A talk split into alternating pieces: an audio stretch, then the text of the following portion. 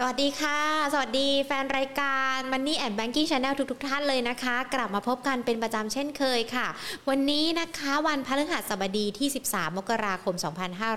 2565 อยู่กับหญิงหญิงวิมลวันเศรษฐาถาวรนะคะ แล้วก็มีเพื่อนนักลงทุนท่านอื่นๆ กันด้วย รวมไปถึงนักวิเคราะห์ที่จะมาพูดคุยกัน ในเรื่องของประเด็นการลงทุนกันด้วยนะคะ วันนี้เดี๋ยวมาดูกันดีกว่าว่าในเรื่องของทั้งสถานการณ์การลงทุน รวมไปถึงตัวเลขผู้ติดเชื้อจากสถานการณ์ไวรัสโควิด -19 เป็นอย่างไรกันบ้าง อัปเดตตัวเลขจากสถานการณ์ไวรัสโควิด -19 กันสักนิดหนึ่ง วันนี้นะคะยอดผู้ติดเชื้อ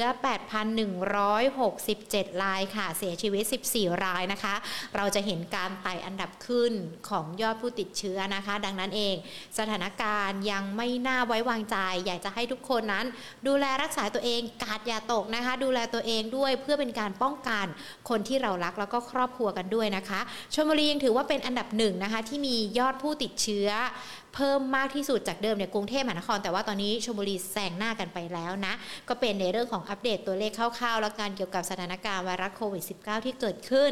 ส่วนตลาดหุ้นไทยมาดูกันสักนิดหนึ่งวันนี้ค่ะ หลังจากที่เมื่อค่ำคืนที่ผ่านมา ทางด้านของสหรัฐมีการเปิดเผยตัวเลขเงินเฟ้อปรับตัวสูงสุดในรอบ 40 ปีกันด้วยนะคะ เช้าวันนี้ตลาดหุ้นไทยเนี่ยก็เลยปรับบวกขึ้นมาได้เล็กน้อย 2.44 จุดค่ะ บวกขึ้นมา 0.15%นะคะ แล้วก็ยืนกันไป 1,680.94 จุดค่ะ มูลค่าการซื้อขาย 44,401 ล้านบาทก็ต้องบอกว่าในเรื่องของประเด็นเงินเฟ้อ ยังเป็นตัวเลขที่ต้องติดตามกันด้วยนะคะ เพราะว่าปรับเพิ่มสูงสุดในรอบ 40 ปีแบบนี้ อาจจะต้องมาดูกันด้วยว่าท่าทีหลังจากนี้ของสหรัฐของเฟดจะเป็นอย่างไรกันบ้าง นโยบายการเงินอาจจะ มีอะไรที่เข้มข้น เข้มงวดมากขึ้นกว่าเดิมด้วยหรือเปล่า ก็ต้องติดตามกันด้วยนะคะ ส่วนในเรื่องของสถานการณ์ภายในประเทศก็น่าจะจับตาในเรื่องของผลประกอบการในช่วงไตรมาสที่ 4 ที่ไตรมาสที่ 4 ปีที่แล้วเนาะที่เตรียมที่จะมีการออกมากันด้วยนะคะ ซึ่งถ้าเรามาดูการวันนี้ตลาดหุ้นเขาก็อาจจะมีการเวียนเขาเรียกว่าอะไรเวียนกลุ่มเล่นกันด้วยนะ จากโรงไฟฟ้ากลุ่มสื่อมาเก็งกำไรในกลุ่มไฟแนนซ์กัน ดังนั้นวันนี้เราเลยอาจจะเห็น 5 อันดับหลักทรัพย์เนาะที่จะเป็นทั้งกลุ่มไฟแนนซ์ที่มีการปรับตัวขึ้นมารวมไปถึงกลุ่มธนาคารกันด้วยนะคะ KBANK ปรับเพิ่มขึ้นมาได้ SAWAD ปรับเพิ่มขึ้นมาได้นะคะ SCB ก็ปรับเพิ่มขึ้นมาส่วนทางด้านของ GULF กับปตทก็มีการปรับตัวลดลงไปนะ แต่ก็ยังถือว่าติด 1 ใน 5 อันดับหลักทรัพย์ด้วยนะคะเอาละค่ะดังนั้นเอง ในเรื่องของสถานการณ์การลงทุนจะเป็นอย่างไรกันบ้างนะคะ ภาพรวมการลงทุนและขณะเดียวกัน วันนี้อาจจะเจาะลึกกันสักนิดหนึ่งแน่นอนว่า ในโลกของการลงทุนมันมีทั้งนักลงทุนเดเทดเก่งกำไร VI หรือว่าอาจจะเป็นในส่วนของนักลงทุน MI กันด้วย ดังนั้นเองเนี่ยวันนี้เราจะพูดคุยนะคะ เกี่ยวกับในเรื่องของนักลงทุน MI หรือที่เราเรียกกันว่า Momentum Investor ด้วยว่าเขามองสถานการณ์ ภาวะทั้งเศรษฐกิจโลก เศรษฐกิจไทยในตอนนี้เป็นอย่างไรกันบ้าง แล้วถ้า MI อยากจะเลือกหุ้นสักตัวหนึ่งนะคะ จะต้องเป็นตัวไหนมีลักษณะอย่างไรกันบ้างนะคะ เดี๋ยววันนี้ก็จะพูดคุยกับนักวิเคราะห์ในประเด็นนี้กันคุณผู้ชมคุณผู้ฟังที่เข้ามานะคะ ไม่ว่าจะเป็นทั้งด้านของ YouTube หรือว่า Facebook Money and Banking Channel แล้วก็ทางด้านของ Podcast นะ Money and Banking Podcast เข้ามากันแล้วนะคะ สามารถแสดงความคิดเห็นกันได้นะ รวมไปถึง ถ้าเข้ามาผ่านทาง Facebook อย่าลืมกดไลค์กดแชร์ให้กำลังใจกันด้วยนะคะ หรือว่าถ้าชอบข้อมูลดีๆ ที่วันนี้หญิงนำมาเสนอกัน ก็กดดาวให้กำลังใจกันได้นะคะ ขอบพระคุณเป็นอย่างสูงขอบพระคุณล่วงหน้ากันเลยด้วยนะ ส่วนทางด้านของ YouTube นะคะ ก็อย่าลืมกด Subscribe นะคะ Subscribe ช่องเรากันไว้ เวลาที่มีการไลฟ์สดอะไรแบบนี้นะคะเราก็จะมีการแจ้งเตือนไปยังช่อง YouTube ของท่านนะแล้วก็จะกดเข้ามาดูได้ แน่นอนเดี๋ยวเราจะมีรายการอัปเดตดีๆ แบบนี้มาฝากกันเป็นประจำนะนะคะอ่าวันนี้นะคะเดี๋ยวเราจะพูดคุยกันกับพี่ต้นนะคะพเดิมพบสงเคราะห์ กรรมการผู้จัดการจากบริษัททรัพย์ยนต้าประเทศไทยจำกัดนะ พี่ต้นก็จะมาพูดคุยในประเด็นเกี่ยวกับภาพรวมกันต่อก่อน แล้วก็อาจจะมาเจาะลึกในส่วนของ MI กันด้วย เพราะว่าพี่ต้นนี่ก็ถือว่าเป็นหนึ่งในนักลงทุนนะคะที่มีชื่อเสียงแล้วก็แล้วก็ชอบเทคนิคการลงทุนในสไตล์ MI กันด้วยนะคะ วันนี้ใครที่ชื่นชอบในรูปแบบหรือว่าการการลงทุนรูปแบบนี้นะคะคะ เดี๋ยวเราคุยกับพี่ต้นกันได้เลยนะคะ สวัสดีค่ะพี่ต้นคะ ครับสวัสดีครับพี่ต้นขาก่อนที่จะไปเจาะลึกเกี่ยวกับในเรื่องของวิธีการมองของนักลงทุน MI ว่าตอนนี้สถานการณ์หุ้นเป็นอย่างไร หรือว่าจะเลือกหุ้นตามสไตล์ MI ตอนนี้เซกเตอร์ไหนน่าลงทุนยิงขอพี่ต้นพูดคุยในเรื่องของประเด็นภาพรวมประจำวันกันก่อนนะคะ เกี่ยวกับสถานการณ์ตลาดหุ้น เพราะว่าตอนนี้มันอาจจะมีตัวเลขเงินเฟ้อสหรัฐที่เราติดตามกันตั้งแต่เมื่อค่ำคืนที่ผ่านมาปรับเพิ่มสูงสุดในรอบ 40 ปีกันเลย พี่ต้นมอง สถานการณ์เงินเฟ้อยังไงกันบ้าง แล้วมันจะมีผลต่อภาพรวมการลงทุนในตลาดหุ้นไหมคะครับผมก็ก็ถือว่ามีผลค่อนข้างมากนะนะครับความหมายคือว่าทุกคนก็จะมองว่าเงินเฟ้อที่ขึ้นในขณะนี้ มันจะส่งผลต่อนโยบายการเงินของธนาคารกลางนะครับนั่นก็คือธนาคารกลางสหรัฐก็เฟดนะนะครับ แต่ว่าสัญญาณตรงนี้มันออกมานานแล้วนะครับ ตั้งแต่ช่วงของปลายปีที่แล้วแล้ว นะครับ แต่ว่าความเข้มข้นมันเพิ่มขึ้นนั่นคือการขึ้นดอกเบี้ยนะครับ ก่อนหน้านี้ในการทำดอทพอร์ตของเฟดแต่ละท่านนะครับ ก็เฉลี่ยแล้วบอกว่าจะขึ้นดอกเบี้ยสามครั้งนะครับ แต่ว่าก่อนที่จะมีการประกาศเงินเฟ้อเมื่อวานนี้การคาดการณ์ของนักวิเคราะห์ทั้งโกรมเงินแสก JP Morgan นะครับ ก็คาดไว้ว่าจะขึ้นสี่ครั้งนะครับซึ่งสอดคล้องกับทางคุณโจโลมโปเวลที่เรียกว่าสอบสัมภาษณ์ในการที่จะเป็น ประธานธนาคารกลางสหรัฐรอบที่สองนะครับนะครับ ก็ทำให้กับจริงแล้ว ถ้าข่าวตรงนี้มันไม่ได้มีการคาดการณ์ผมเชื่อว่าตลาดหุ้นของอเมริกาก็คงจะโดน take profit แรงหน่อยหรือว่าตลาดตราสารหนี้คงจะโดนแรงมากกว่านะครับ แต่ว่าเหมือนกับว่า ในการซื้อจ่ายขายจริงในเซฟัน future นะมันก็ตอบสนองในเชิงที่เป็นแบบนี้อยู่แล้วนะครับ ซึ่งผลที่ออกมาก็คือในเรื่องของหุ้น ถ้าดูของดาวโจนส์นะครับหรือ S&P 500นะก่อนหน้านี้หุ้นที่ลงหนักหน่อยก็เป็นกลุ่มที่เกี่ยวข้องกับเทคโนโลยีนะครับ ก็ปรับตัวค่อนข้างแรงนะแต่ว่าเมื่อวานนี้ก็รีบาวขึ้นมาหน่อยนะครับอันนี้คุณจะเป็นโกลสต็อกนะครับ ก็จะกังวลเรื่องของดอกเบี้ยในอนาคตนะครับ แต่กลุ่มที่เป็น value stock ก็คืออย่างเช่น พลังงานนะครับ แล้วก็ธนาคารพาณิชย์นะครับหนึ่งสัปดาห์ที่ผ่านมาของ S&P 500 เนี่ยปรับตัวขึ้นได้แข็งแรงนะครับ ก็ดูเหมือนกับว่า S&P ไม่ค่อยขึ้นนะครับ แต่จริงแล้วบางกลุ่มลงบางกลุ่มขึ้น อย่างที่บอกเมื่อสักครู่นี้นะครับ มันก็เลยมีผลลงมาที่ตลาด emerging market นะครับพอเกิดขึ้นแบบนี้เนี่ยนะครับดอลลาร์อินเด็กนะครับความจริงแล้วมันต้องแข่งค่า ปรากฏว่าเหมือนกับว่ารู้ไต่แล้วเป็นแบบนี้นะดอลลาร์อินเด็กที่เคยอยู่ที่ 96 กว่ากว่านะครับ ตอนนี้ก็ปรับลงมา แสดงว่าการยกย้ายถ่ายเทมาอยู่ที่เงินที่ประเภทอื่นนะครับหนึ่งก็คือ ตลาด emerging market นะครับ สังเกตว่าค่าเงินในภูมิภาคที่เป็นตลาด emerging market ส่วนใหญ่ก็จะแข่งค่าขึ้นมานะครับรวมถึงไทยด้วยนะครับ เงินบาทเราก็จริงแล้วไม่ได้แข่งค่าแต่ก็ไม่ได้อ่อนค่ามากมายนะนะครับ ความหมายคือว่าฟันโฟนะครับ ที่หญิงพยายามถามว่าดอกเบี้ยที่เกิดขึ้นเมื่อวานนี้ในคือเงินเฟ้อเนี่ยส่งผลอย่างไรก็คือว่าปรากฏว่าฟันโฟมันกลับเข้ามานะครับ ก็คือในส่วนของตลาด emerging market ถ้าดู MSCI Emerging Market นะครับ ก็สามวันทำการที่ผ่านมา โอ้แปลว่าใครเทรดตัว ETF ประเภทนี้นะปรากฏว่าได้กำไรเยอะนะครับเพราะโยกย้ายเข้ามาที่ประเทศ Emerging Market แล้วก็อีกอันหนึ่งก็คือในเรื่องของตัว commodity นะครับหรือว่าสินค้าโภคภัณฑ์นะครับ หลายตัวโดยเฉพาะสายพลังงานนี่ก็ขึ้นค่อนข้างแรงนะครับก็แสดงว่าผลเรื่องของเงินเฟ้ออย่างเดียวนะครับ มันเกิดคิดเป็นตู่เป็นตาที่ผมเล่าเมื่อสักครู่นี้จะมีผลต่อการลงทุนทำให้หุ้นไทยมันก็ที่เคยต่ำๆอยู่นะครับ มันก็เลยมีการรีบาวขึ้นมาต่ำที่ว่าก็คือรอบสั้นๆ ตรงนี้ก็คือมาที่แถวหนึ่งหกห้าศูนย์นะครับ มันก็รีบาวขึ้นมา แต่ว่าพอดีชนแนวด้านที่หนึ่งหกแปดศูนย์ก็ดีนะครับวันนี้ก็ไม่ผ่านขึ้นไป แต่ถ้าผ่านได้เนี่ยระยะสั้นนะครับ อาจจะวิ่งไปถึงหนึ่งพันเจ็ดร้อยหกสิบอ่าหนึ่งเจ็ดศูนย์หกนั้นก็ คำถามที่หญิงถามว่าสั้นๆเป็นยังไงก็ดูที่หนึ่งหกแปดศูนย์ถ้ารู้ได้นะกำลังจออยู่พอดีตอนนี้นะถ้ารู้ได้ก็หนึ่งเจ็ดศูนย์หกตรงนั้นจะเป็นแนวต้าน แต่ถ้าไม่ผ่านก็ผมบอกว่าย่อไม่เยอะนะนะครับอย่างมากก็หนึ่งหกหนึ่งหนึ่งหกเจ็ดศูนย์นะครับเหตุผลหลักอีกอันหนึ่งก็คือเรื่องของผู้มาทั้งหมดเนี่ยทำให้โฟต่างประเทศนะครับเข้ามาซื้อหุ้นไปเพราะว่าเขาจะจำได้ตั้งแต่ปลายปลายปีจนถึง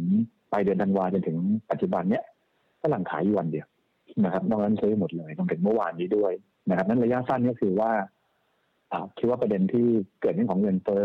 มันกลายเป็นผลดีตลาดตลาดหุ้นที่เป็นแวลูตอนอย่างเช่นประเทศไทยครับ ค่ะ พอเราจับสัญญาณจากต่างประเทศแล้วตอนนี้ดูเหมือนว่าน้ำหนักในเรื่องของที่จะมีผลทั้งผลดี หรือว่าอาจจะต้องระมัดระวังด้วย น่าจะมีแต่ประเด็นในเรื่องของเงินเฟ้อดอกเบี้ย แค่นี้ใช่ไหมคะพี่ต้นประเด็นอื่น ๆ นี้อาจจะเป็นแค่ประเด็นเสริมๆเข้ามาเป็นระยะระยะหรือเปล่าคะ อาจจะเป็นประเด็นบวกไปทำไปนะครับ คือเรื่องอื่นนะคือหมายความว่าเงินเฟ้อที่เพิ่มขึ้นเนี่ย คือปรากฏว่าเงินเฟ้อที่เพิ่มขึ้น มันอยู่ในฟากซีกโลกตะวันตกนะครับ ถ้าฟังดูก็คือว่าของอเมริกาเมื่อวานนี้ก็ประกาศเจ็ดเปอร์เซ็นต์ใช่ไหมถ้าเราถ้าเราสังเกตดีๆ แล้วก็เยอรมันก็ห้าจุดสามเปอร์เซ็นต์นะครับ แล้วก็ยุโรปเนี่ย ก็ห้าเปอร์เซ็นต์นะครับ อันนี้สังเกตว่าในยุโรปแล้วก็อเมริกาห้าเปอร์เซ็นต์ขึ้น แต่ของเอเชียนะครับ เอาจีนเลยง่าย ๆ นะครับหนึ่งจุดห้าเปอร์เซ็นต์หนึ่งจุดห้าเปอร์เซ็นต์ของไทยก็ประมาณตั้งสองเปอร์เซ็นต์โดยประมาณนะก็เหมือนกับว่าของเราเนี่ยโดยเฉพาะจีนและของไทยเนี่ยมันเงินเฟ้อไม่ได้เพิ่มขึ้นนะแสดงว่ามันมีโอกาสในการออกมาตรการกระตุ้นเศรษฐกิจอ่านั้นงั้นเงินเฟ้อของอเมริกาผมมองเป็นบวกต่อคอนโฟของจีนแล้วก็ไทยนะครับ ที่จะเป็นบวก แล้วมาที่แต่ไปคือว่าถ้าประเด็นอื่นล่ะ ผมมองว่าก็จะเป็นบวกเช่นเดียวกันก็คือเรื่องของโควิด -19 ใช่ไหมก็คือตอนนี้นะครับประเด็นที่เกิดการประมาณการก่อนหน้านี้ว่าสักประมาณร้อยถึงร้อยยี่สิบวันนะครับหลักการเริ่มต้นของโควิดสายพันธุ์ใหม่คือโอมิครอนเนี่ยนะครับที่เกิดขึ้นแอฟริกาใต้หรือว่าในอเมริกาและยุโรปเนี่ยปรากฏว่ามันก็ผ่านมาตรงนั้นจริงแล้วมันก็ลงจริงๆก็คือ peak จริง ๆ นะครับ ของ ในนิวยอร์กก็ปรับค่อนข้างทรงตัวแล้วลงแล้วนะครับ แล้วก็ของตัวอังกฤษนะครับหรือสหราชอาณาจักรเนี่ยปรากฏว่าเมื่อวานนี้ก็ลงแล้วเป็นเดือนเฉลี่ยเจ็ดวันอยู่ที่หนึ่งแสนห้าหมื่นคนติดต่อวันนะครับแต่วันที่สิบเอ็ดเนี่ยลงมาแค่หนึ่งแสนหนึ่งหมื่นคนนะไม่บอกว่าดีแล้วแต่ว่ามันมีเป็นจุดนั้นที่ดี แสดงว่าในภาพของตัวโอมิคอนนะครับ ก็เป็นที่สัญญาณที่เป็นในเชิงที่ แย่น้อยลง ก็คือว่ามันถึงจุดพีไปแล้วของไทยก็เช่นเดียวกันคนมองพีคือหมื่นหกแต่ไม่แน่ใจว่าเดี๋ยวต่อไปจะเป็นหมื่นหรือเปล่านะก็เป็นสิ่งที่คอนเซิร์นเหมือนกันแต่ว่าถึงแม้จะเป็นหมื่นกว่า แต่เราก็เชื่อว่าคนจะมองว่ามันเกือบจะมีจุดที่สุดจุดที่สูงที่สุดเหมือนตัวแอฟริกาใต้เหมือนอเมริกาแล้วก็เหมือนอังกฤษนะครับแต่ว่ามันมีข้อติงนิดเดียวกับในเรื่องของของของเศรษฐกิจนะครับ ก็คือตัวเลข PMI composite ของ global นะครับคือทั้งโลกเลยนะครับปรากฏว่ามันโตมันมันตัวเลขมันน้อยลง จาก 54.8 เหลือ 54.3นะไม่บอกว่าแย่นะก็คือมันเริ่มน้อยลงก็แสดงว่าคุณเลือกเรียกว่ากาดทุกประเทศไม่ได้นะนะครับ คือผมก็รู้สึกง่ายๆคือว่าผมมองว่าซีโลกตะวันตกก็คืออเมริกายุโรปเนี่ยณตอนนี้คือตัวเลขคอมโพสิตที่ว่ามันลงนะครับ แต่ว่าตัวเลขของจีนหรือของในเอเชียโดยเฉพาะอาเซียนเนี่ย มันทรงกับเพิ่มขึ้น นะครับ คือไม่บอกว่าคือคือภาพใหญ่ของโลกดูไม่ดีนะครับอันหุ้นที่เกี่ยวข้องกับเศรษฐกิจโลกเช่นการส่งออกอะไรพวกนี้นะครับ อาจจะไม่ดีเพราะเงินบาทเราก็จะส่งส่งเซนเมนต์ตรงนี้จะทำให้เงินบาทเราแข็งค่านะครับเงินบาทแข็งค่าปุ๊บก็คือหุ้นส่งออกจะไม่ค่อยดีเท่าไหร่นะต่อจากนี้ไปนะนะครับมันก็มองภาพที่ยินถามว่าแล้วประเด็นอื่นมีไหมซึ่งประเด็นผมมองเรื่องของเศรษฐกิจอย่างเดียวนะประเด็นอื่นเรื่องของกองการเมืองเนี่ยผมคิดว่ามัน วิเคราะห์ยากหน่อยนะครับไม่ใช่เราวิเคราะห์ทางทางทางการเมืองเท่าไหร่แต่ว่าคือจริงๆแล้วมันต้องอิงกับเศรษฐกิจเป็นเรื่องหลักนะต่อผลเรื่องของการลงทุนนะครับ อีกอีกเรื่องหนึ่งเราก็ติดตามในเรื่องของผลประกอบการไตรมาสสี่ที่เตรียมที่จะออกกันมาแล้วด้วยใช่ไหมคะพี่ต้นกลุ่มแบงก์นี่น่าจะมีการประกาศออกมากันก่อนเลย และถ้าเราดูกันวันนี้เองเนี่ยอย่าง 5 อันดับหลักทรัพย์ก็มีทั้งกลุ่มตัวธนาคารตัวไฟแนนซ์ที่เริ่มปรับปรับตัวดีขึ้นมาแล้วด้วยนะคะ ไปต่อได้ไหมคะ หรือว่าพี่ต้นประเมินกลุ่มแบงก์ในเรื่องของผลประกอบการไตรมาสสี่ยังไงกันบ้างที่เตรียมที่เขาจะออกมากันนะคะ คือกลุ่มธนาคารนะครับ สังเกตว่าช่วงนี้ถ้าในตลาดโลกนะครับหรืออเมริกาเนี่ยอาจจะขึ้นน้อยกว่ากลุ่มพลังงานนะครับ แล้วก็บ้านเราก็เหมือนกันก่อนหน้านี้ กลุ่มพลังงานติโตจะขึ้นได้ดีกลุ่มกับกลุ่มธนาคารนะครับ ซึ่งผมมองว่าทั้งสองกลุ่มนี้จะไปได้ไปเกาะไปเรื่อยๆแหละนะครับกลับมาที่โฟกัสที่กลุ่มธนาคารที่ที่ผ่านมาไม่ค่อยขึ้นเท่าไหร่นะครับอย่างที่หญิงถามโอเคว่า เดี๋ยววันศุกร์นี้ก็จะประกาศตัวแรกคือทิสโก้นะครับสัปดาห์หน้าจะก็จะประกาศเป็นโขกเนี่ย ผมคิดว่ามันไม่น่าสร้างความเซอร์ไพรส์อะไรในเชิงที่ที่แย่หรือว่าไม่แย่นะ ก็คือดีให้งานมันออกมาดีแล้วนะครับ ก็อาจจะดี เพราะว่ากลุ่มธนาคารเนี่ยเป็นกลุ่มที่ประมาณการง่ายสุดนะครับ มันออก guideline มาตั้งแต่ของตั้งชาติจะประกาศทุกเดือนเลยนะครับในเรื่องตัวงบการเงินของกลุ่มธนาคารนะเกินการ forecast มันก็เลยง่ายนิดนึงนะครับ ซึ่งได้ดูตัวนี้การเติบโตแน่นอนว่าอ่า มันโตขึ้นนะแต่สิ่งที่อยากจะไฮไลท์ก็คือว่า ณตอนเนี้ย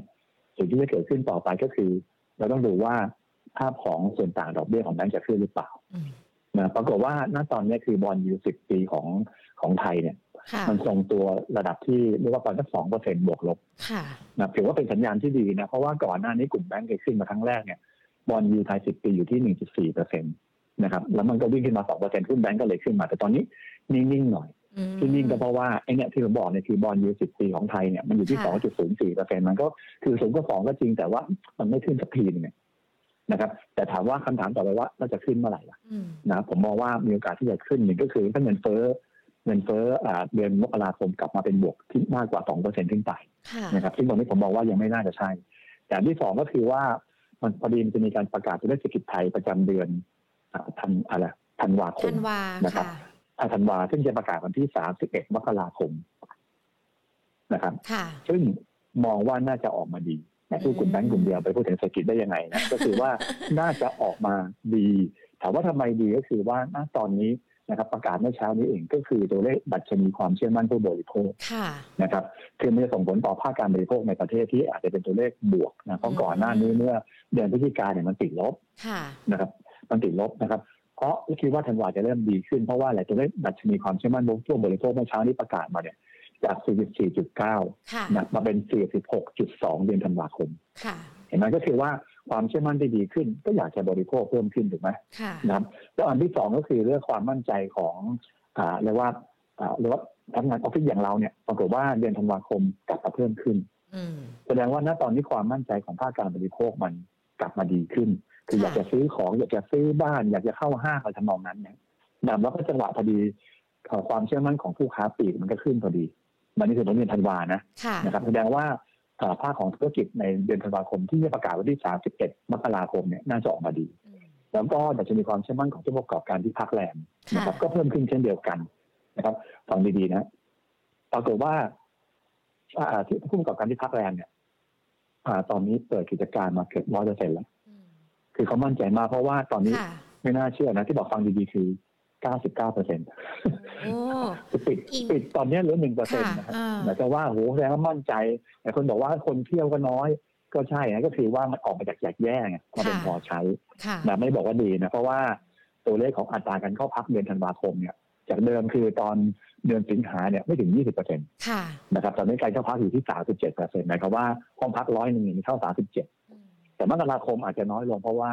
ส่วนหนึ่งก็คือปล่อยกันเต็มที่เลยค่ะแต่คือค่ะไอ้คนเที่ยวมีคนเที่ยวเท่าเดิมไม่ได้เพิ่มขึ้นมากมายนักนะครับ แต่ว่าผู้ประกอบการเปิดมากขึ้นแต่จะบอกว่าณตอนเนี้ยสัญญาณทั้งหมดก็คือภาคการบริโภคภาคการบริการนะครับ จะเพิ่มขึ้นได้ดีอืมนะครับค่ะแล้วก็ล่าสุดเมื่อเข้าใจว่าเมื่อตอนต้นสัปดาห์มีการประกาศตัวเลขดัชนีความเชื่อมั่นภาคอุตสาหกรรมค่ะนะเหมือนกันก็คือติดเพิ่มขึ้นสี่เดือนติดต่อกันค่ะอ่าแสดงว่าหลาย ๆ ตัวหลาย ๆ มุมเนี่ยก็แสดงว่า ตัวเลขผลประกอบไอ้ยตัวเลขผลตัวเลขเศรษฐกิจไทยเดือนธันธันวาคมธันวาน่าจะออกมาดีเริ่มดี เพราะฉะนั้นพูดไปพูดมาก็คือว่า หลังวันที่สามสิบเอ็ด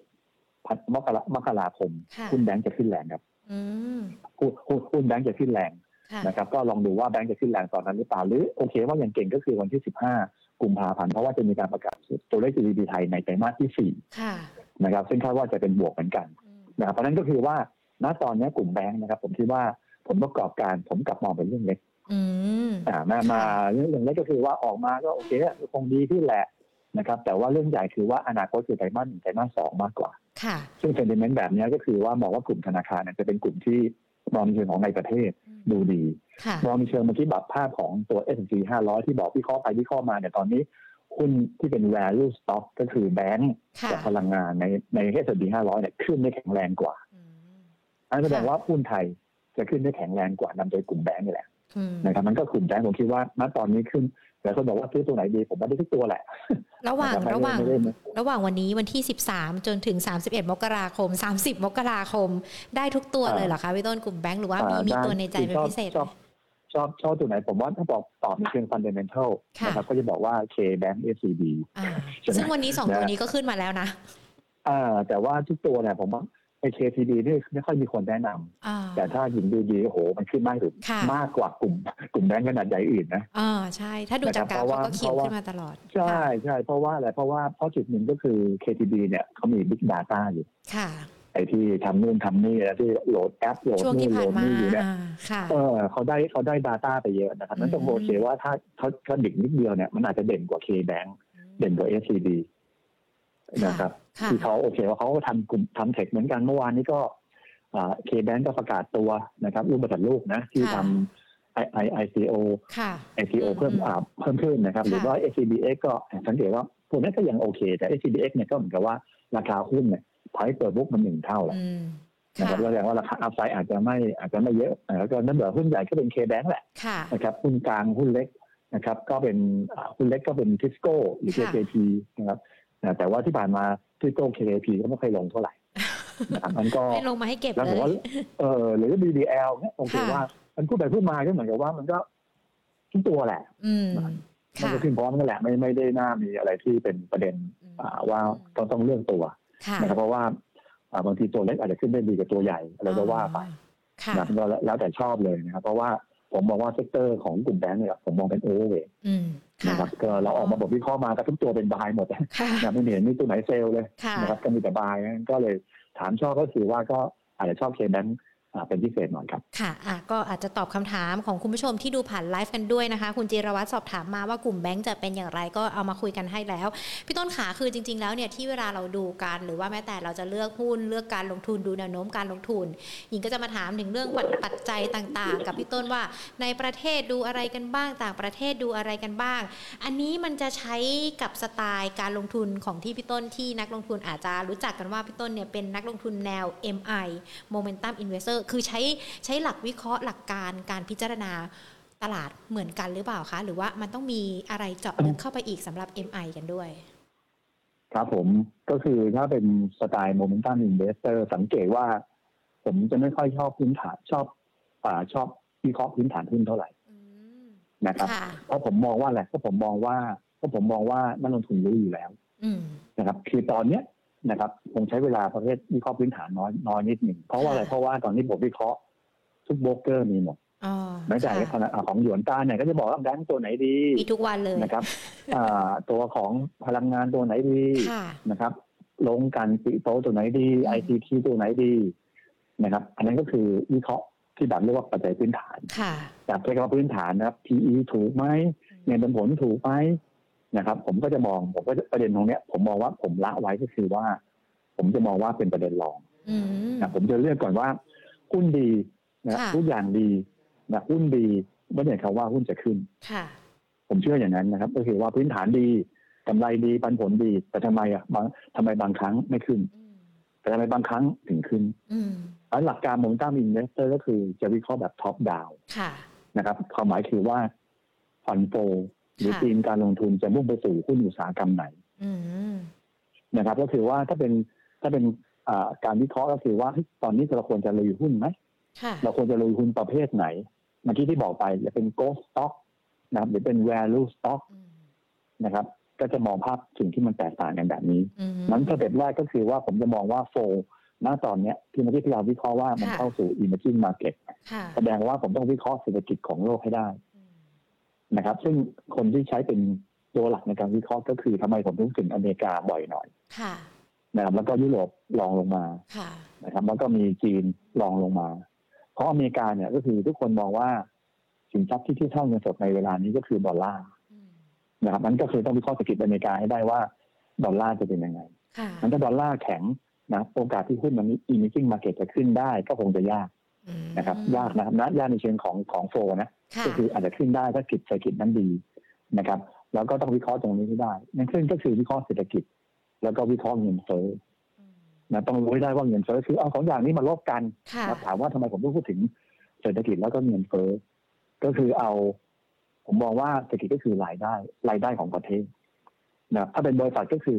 ยอดขายอะค่ะนะยอดขายของประเทศมันโตมากน้อยขนาดไหน โตกี่เปอร์เซ็นต์อะไรก็ว่าไปอืม นะครับ แต่มันมีค่าใช้จ่ายถูกไหมอืมนะค่ะหุ้นจะขึ้นได้ดีก็คือว่าต้องมีค่าใช้ต้องมีกำไรที่ดีไม่ไม่ได้บอกว่ายอดขายที่ดีนะค่ะนะก็คือยอดขายดีด้วยนะแล้วก็ต้นทุนก็คือค่าใช้จ่ายลงด้วย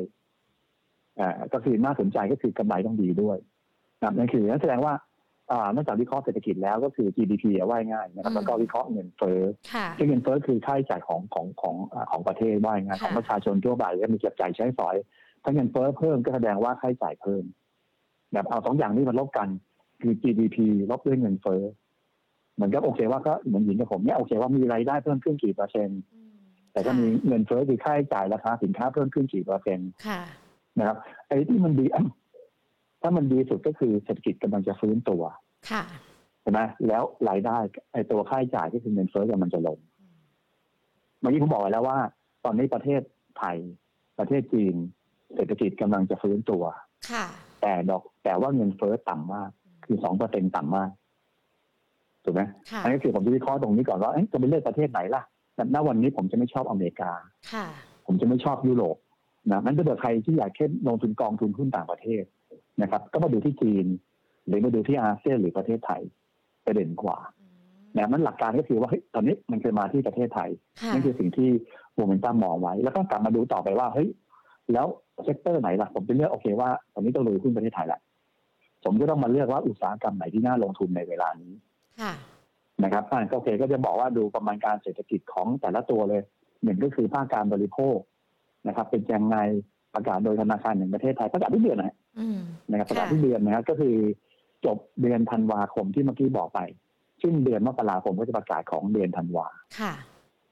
นะครับ แล้วก็เดือนเดือนของเดือนมกราก็จะประกาศสิ้นเดือนกุกุมมภาภาอ่าค่ะเออนะครับจะมีตัวไหนที่ดีตัวไหนไม่ดีนะครับภาคการบริโภค ภาคการลงทุน ภาคการลงทุนอ่าลงทุนภาครัฐค่ะส่งออก อะไรพวกนี้นี่คือเกี่ยวข้องกับเศรษฐกิจในประเทศค่ะนะหรือภาคการผลิตนะซึ่งตอนนี้ภาคการผลิตในส่วนของสินค้าโภคภัณฑ์ก็คือพลังงานปิโตรมันดีมากอืมนะครับ มันดีค่ะมากในในเดือนพฤศจิกายนที่ผ่านมานะครับ แล้วก็ต้องดูว่า ถ้าคุณชอบหุ้นที่เกี่ยวข้องกับสินค้าโภคภัณฑ์คุณก็ต้องดูว่าเศรษฐกิจโลกก็เป็นยังไงค่ะเห็นนะวันเนี้ยจีนที่เป็นผู้ผู้ผู้ผู้บริโภครายใหญ่ของประเทศเนี่ยก็คือว่าราคาสินค้าอุอ่าโภคภัณฑ์เนี่ยกำลังขึ้นอืมเพราะจีนกำลังจะผมว่าตอนนี้จีนกำลังจะกำลังจะกระตุ้นเศรษฐกิจค่ะ ที่ผ่านมาก็คือดึงเศรษฐกิจใช่ไหมค่ะกวาดบ้านอะอ สังหาริมทรัพย์ก็โดนกวาดเละนะไอ้เงินก็นี่ก็โดนกวาดกค่ะวาดกันหมดไอซีอะไรไอซีทีก็โดนเทคโนก็โดเอ่นอโดนโดนค่ะกวาดอ่าแต่ตอนเนี้ยผมมองว่าจะมีการแล้วมันจะบอกว่าเขาจะปล่อยพวกนี้นะอืมจะมีการผ่อนปลนเช่นลด RRR อืมนะเงินสำรองของธนาคารอะไรอย่างเงี้ยจะเริ่มเห็นอย่างเงี้ยค่ะดังนั้นก็บอกแล้วว่าเศรษฐกิจจีนกำลังจะฟื้นน่าตัจะวดีขึ้นอืมเอ่อแล้วก็มีมาตรการกระตุ้นค่ะของไทยโอเคมันอาจจะไม่ได้ไม่ได้ไม่ได้มีมาตรการกระตุ้นอ่าเรื่องของดอกเบี้ยนะแต่บอกว่าโอเคเศรษฐกิจฟื้นตัวแต่ว่า เงินเฟ้อไม่ได้ขึ้นนะครับ มันก็เลยก็เลยมาเลือกอุตสาหกรรมต่ออืมพอเลือกอุตสาหกรรมเสร็จปั๊บมาดูหุ้นแหละค่ะแต่ตอนนี้เมื่อกี้เขาบอกแล้ว กลุ่มแบงก์กลุ่มแบงผก์ผมชอบกลุ่มแบงก์แล้วค่ะอ่าน่าก็จะมากลุ่มแบงก์ว่ากลุ่มแบงก์ตัวไหนดีที่สุดนะครับคือถ้าในเชิงบทวิเคราะห์เขาจะบอกว่าอ่าดู upside นะนะครับ ราคา target เทียบกับราคาราคาพื้นฐานเทียบกับราคาปัจจุบันค่ะนะครับ ซึ่งตัวที่มี upside ของจากหยวนต้ามากสุด ก็คือกสิกรไทยค่ะมี upside 23เปอร์เซ็นต์อ๋อ SCB 21เปอร์เซ็นต์ค่ะ BBL 18เปอร์เซ็นต์ KKP 14เปอร์เซ็นต์ ทิสโก้ 5เปอร์เซ็นต์โอ้ KTB 5เปอร์เซ็นต์อืมเห็นนะหมายความว่า upside หมายความว่าที่ราคาเอ้ยคือมาเจาะหุ้นรายตัวแล้วว่าตัวไหนดีอืมงั้น paper เนี้ยผมว่าทุกท่าน search ได้เลยพิมพ์คำว่าส่วนต้านเนวี่มันก็มีแบบบอกบอกว่าเคแบงค์พื้นฐานเท่าไหร่ อืมอันนี้ง่ายมากก็คือว่าแต่ว่าอย่างที่บอกคือจังหวะเนี้ยนะครับนั่นถ้าเกิดคุณดู upside มากสุดก็ต้องดูเคแบงค์ค่ะนั่นก็อีกอะโอเคว่าสุดท้ายผมตบด้วยอะไรนะ technical อะค่ะนะโอเคว่าสุดแล้วเราจะมาเลือกเคแบงค์นะอืมตอนนี้คือหมายความว่าเพราะว่าเราเลือกกลุ่มแบงค์แล้วนะเราบอกว่าโอเคตอนนี้ทั้งโลกเนี่ยเขาชอบ value stock แล้วนะค่ะเขาชอบกลุ่มแบงค์แล้วนะเราบอกว่าเคแบงค์ดีแล้วนะเคเคแบงค์อันดับหนึ่งแล้วก็เอ b ดีอันดับสองถ้าตามเรื่องของ upside นะแล้วดู technical ปรากฏว่า technical ตอนนี้ราคาหุ้นเคแบงค์เนี่ย มันยืนเส้นค่าเฉลี่ยสิบวันได้มาอืมสี่ห้าวันถึงแม้หุ้นลงนะค่ะยืนสี่ห้าวันตรงที่หนึ่งร้อยสี่สิบสามบาทนะมันยืนได้มาสามสี่วันแล้ว มันก็เลยเด้งวันนี้ค่ะแล้ว MACD ก็ตัดเส้นซีโร่นะครับ RSI ก็ยกโลขึ้น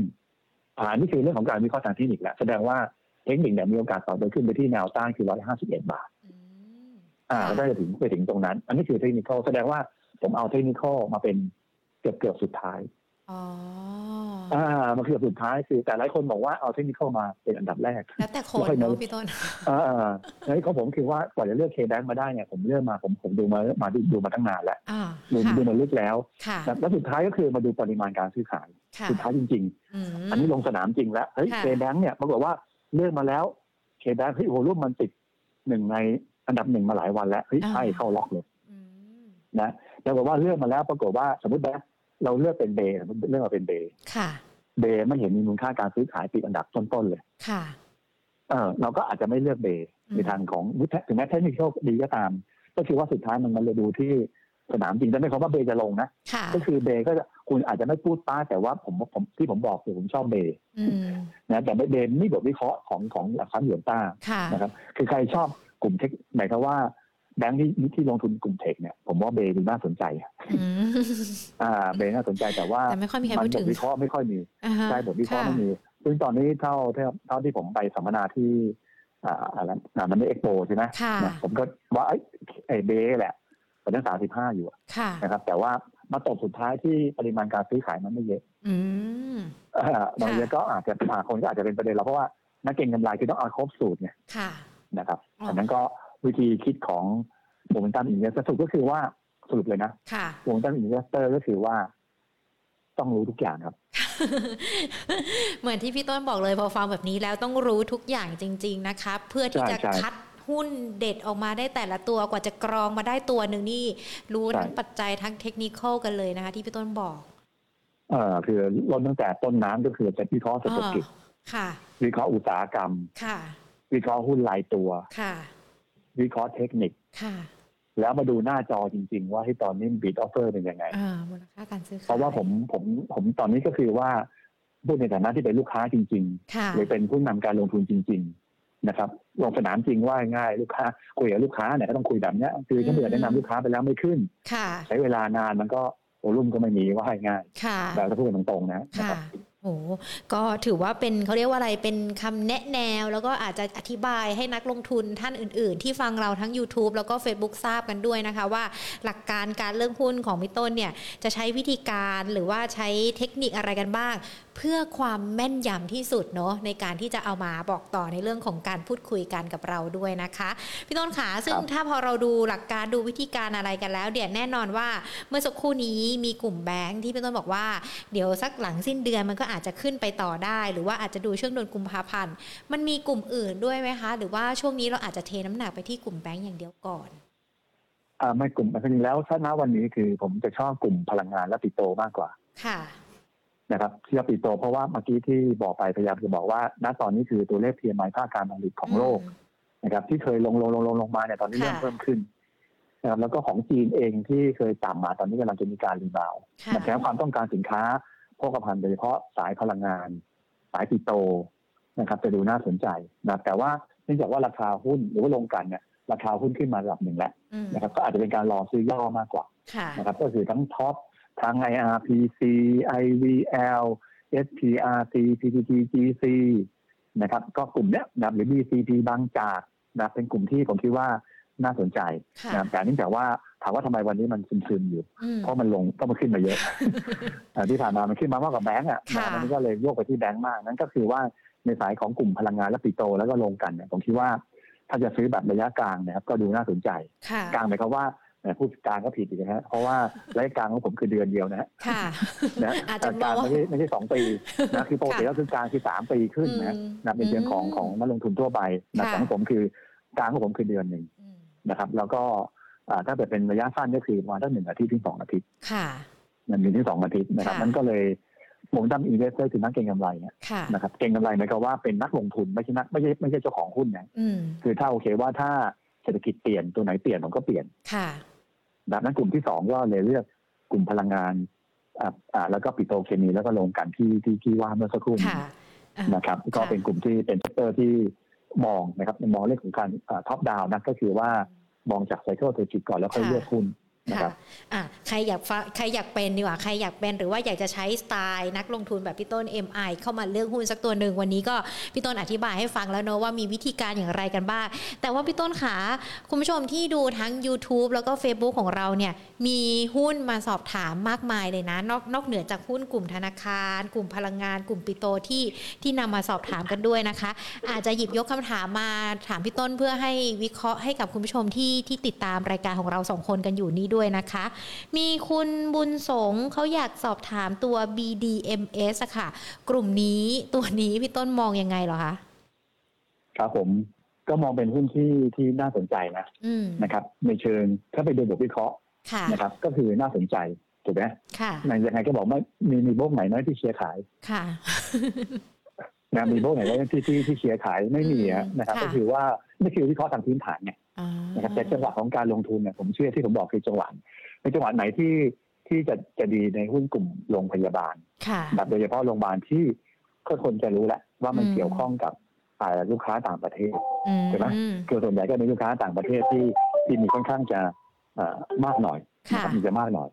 นะก็เลยมองประเด็นนี้นะครับนั่นก็คือว่าถ้าเผื่อลูกค้า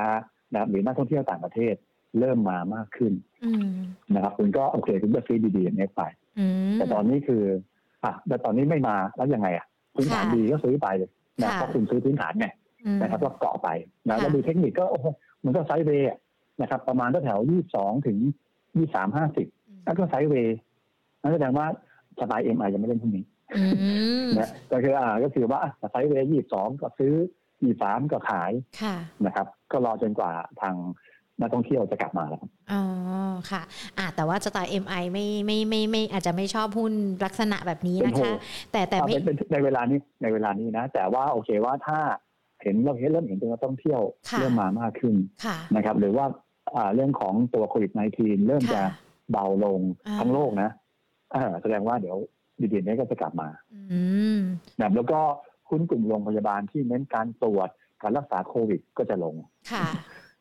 นะครับ ค่ะ ก็เหมือนเป็นไปตามวัฏจักรสถานการณ์ที่มันเกิดขึ้นเนาะในกลุ่มนี้ คุณคุณคุณเกียรติศักดิ์เขาบอกว่าเขาอยากได้หุ้นสักประมาณ 3 เดือนถือ 3 เดือน ซึ่งเขามีช้อยมาให้เรา 2 ตัวนะพี่ต้น ระหว่างตัว OR กับ PTG อยากจะถือสักสามเดือน พี่ต้นมองว่าตัวไหนน่าสนใจกว่า หรือว่ามีตัวอื่นแนะนำไหมครับคือทั้งสองตัวคือหุ้นที่เกี่ยวข้องกับการบริโภคในประเทศค่ะถูกไหมนะครับ โดยเฉพาะเรื่องของ ประชาชนทั่วไปนะครับ ว่าจะไปเที่ยวเที่ยวกันเมื่อไรจะออกมาเมื่อไหร่ยังไง ซึ่งตอนนี้นะครับ ในการบริโภคเนี่ย มันไม่ค่อยดีนะครับ ก็คือจะติดลบอยู่อะว่ายง่ายนี่คือเฉพาะแต่ว่ามันจะสัญญาณมาเริ่มมาเริ่มดีแล้วเริ่มมาดีดีแล้วนะแต่ว่าในแต่ว่าบันโอเคว่าคือเจ้าของของ PTG ปรากฏว่าราคาน้ำมันขึ้นพอดีทำให้ค่าการตลาดมันอาจจะกำไรน้อยลง อ่านั่นก็คือว่า PTG เอาเฉพาะน้ำมันนะธุรกิจน้ำมันนะคือปั๊มน้ำมันนะถ้ามันจะกลับมาดีใหม่ต้องราคาน้ำมันลงนะครับนี่คืออันที่หนึ่งนั้นตอนนี้คือ ผมบอกว่าราคาน้ำมันจะขึ้นใช่ไหมแสดงว่า PG กับ OR ในสายของตัวปั๊มน้ำมันจะไม่ค่อยน่าสนใจอ่านี่คือในฝั่งของตัวดูราคาน้ำมัน อีกฝั่งหนึ่งก็คือดูในเรื่องของว่าคนจะมาเดินทางมากน้อยขนาดไหน อ่า เดินคนคนจะเดินทางมากน้อยขนาดไหน มันก็มีตัวเลขของการเดินทาง นะครับที่เกิดขึ้นเนี่ยตอนนี้ประเด็นนั้นก็เริ่มดูดีขึ้นแล้วนะครับเริ่มดูดีขึ้นแล้วนะแสดงว่าโอเคจำนวนเริ่มมาแล้วแล้วก็อนาคตในเรื่องของตัวไอ้ตัวการขายในในในปั๊มของเขาจะมาหรือไม่มาเนี่ย ก็ต้องดูในเรื่องของความมั่นใจของผู้บริโภคมันที่บอกไปเนี่ยเริ่มมาแล้วการท่องเที่ยวการเดินทางเริ่มมาแล้ว แสดงว่ามันมีทั้งดีแล้วก็ไม่ดีนะครับ แต่มันจะมาเมื่อไหร่ มันจะมาตอนที่ทุกอย่าง โอเคเซ็ตทั้งหมดแล้วดีขึ้นหมดแล้วแบงค์ขึ้นแล้วนะครับ ทุกอย่างขึ้นหมดแล้วนะครับทุกคนมีความมั่นใจมากขึ้นแล้วว่าจะมีการเดินทางนะมันจะเกิดขึ้นก็คือช่วงของไตรมาสที่สามอ่าไตรมาสที่สามมันที่ถามว่าซื้อจริงแบบสามไปหกเดือนนะราคาหุ้นกลุ่มอื่นขึ้นแล้วคุณอย่าเครียดนะนะครับ ก็ซื้อได้เลยนะก็ซื้อได้เลยคือมันโอเคว่าดาวไซด์จำกัดแล้วทั้ง OR PTG CPO นะมันตัวผมพูดไม่ได้ครับอีกตัวหนึ่งผมพูดไม่ได้ตัวอื่นโทษทีไม่เป็นไรค่ะผมพูดไม่ได้ผมว่าขายด้วยนั่นคือหุ้นที่เกี่ยวข้องกับ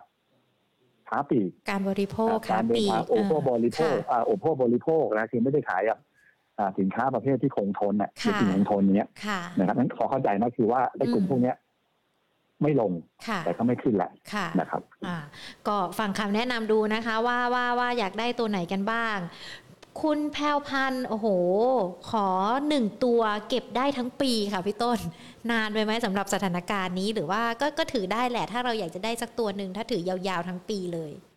อ่าที่ย้ำอีกก็แบงก์ครับ อืม แบงค์หลายแต่ๆไม่ตัวชอบที่อีกเราเพแนะราะว่านำมา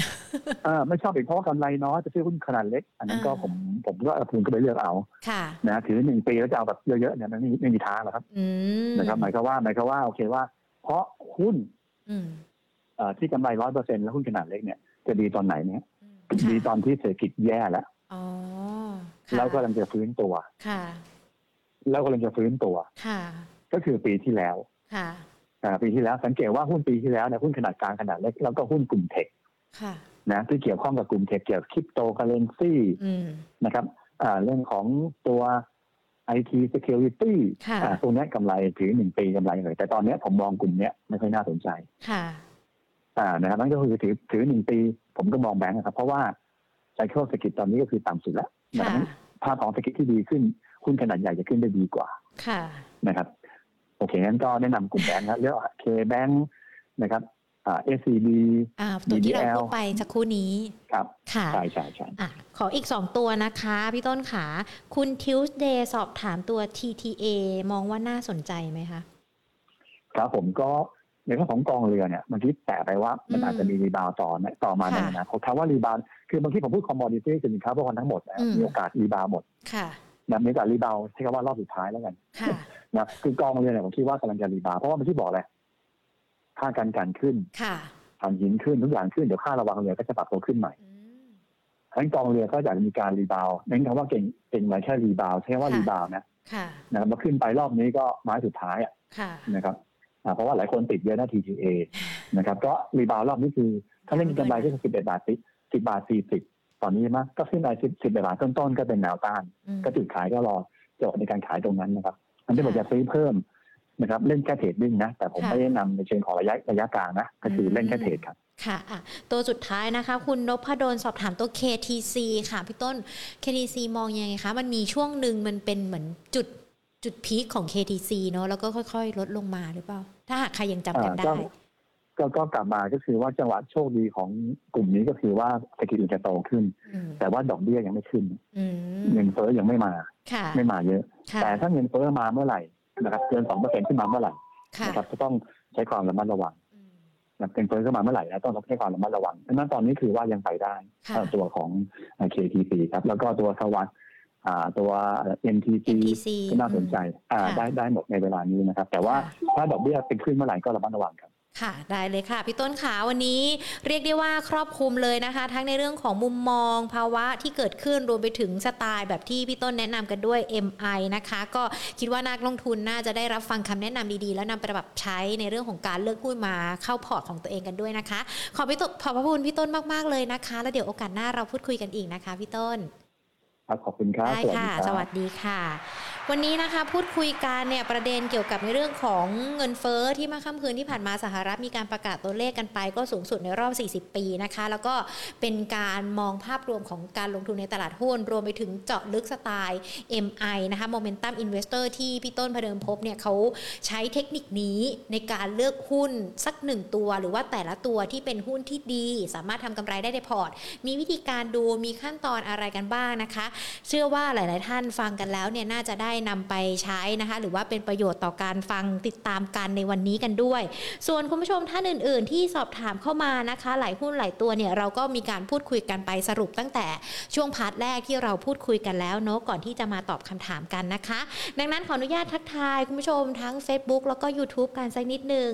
YouTube นะคะ สวัสดีคุณพีรพงศ์นะคะ สวัสดีทีมงานทุกท่านเลยคุณพีรพงศ์มาทุกวันมาคนแรกเลยนะคะ ขอบพระคุณที่ติดตามกันเป็นประจำเลยนะคะ คุณลูกผู้ชายไม่กินเส้นเล็กนะคะ คุณแพรวพันธ์คุณเกียรติศักดิ์คุณบุญส่งนะคะ คุณแซลมอน คุณฮาร์ดชอบขาย คุณสมนนะคะ คุณไพฑูรย์คุณ LK หญิงนะคะ คุณมนัทไกรสอนคุณมาสอนเบนะคะ คุณทิวสเดย์คุณนพดล คุณดีด้า คุณราชาโชคนะคะ คุณพีรพงศ์บอกว่าไปบางคนทีจะแวะกาแฟพบรักของพี่ต้นด้วยอะถ้าไปแวะกันแล้วเนี่ย ถ่ายรูปมาแปะไว้ใน comment กันสักนิดนึงเนาะเราจะได้เห็นบรรยากาศกันด้วยนะคะว่าร้านกาแฟพี่ต้น สวยสดงดงามยังไงกันบ้างแต่พี่ต้น confirm แล้วนะว่าร้านกาแฟของเขาเนี่ยกาแฟเขาอร่อยที่สุด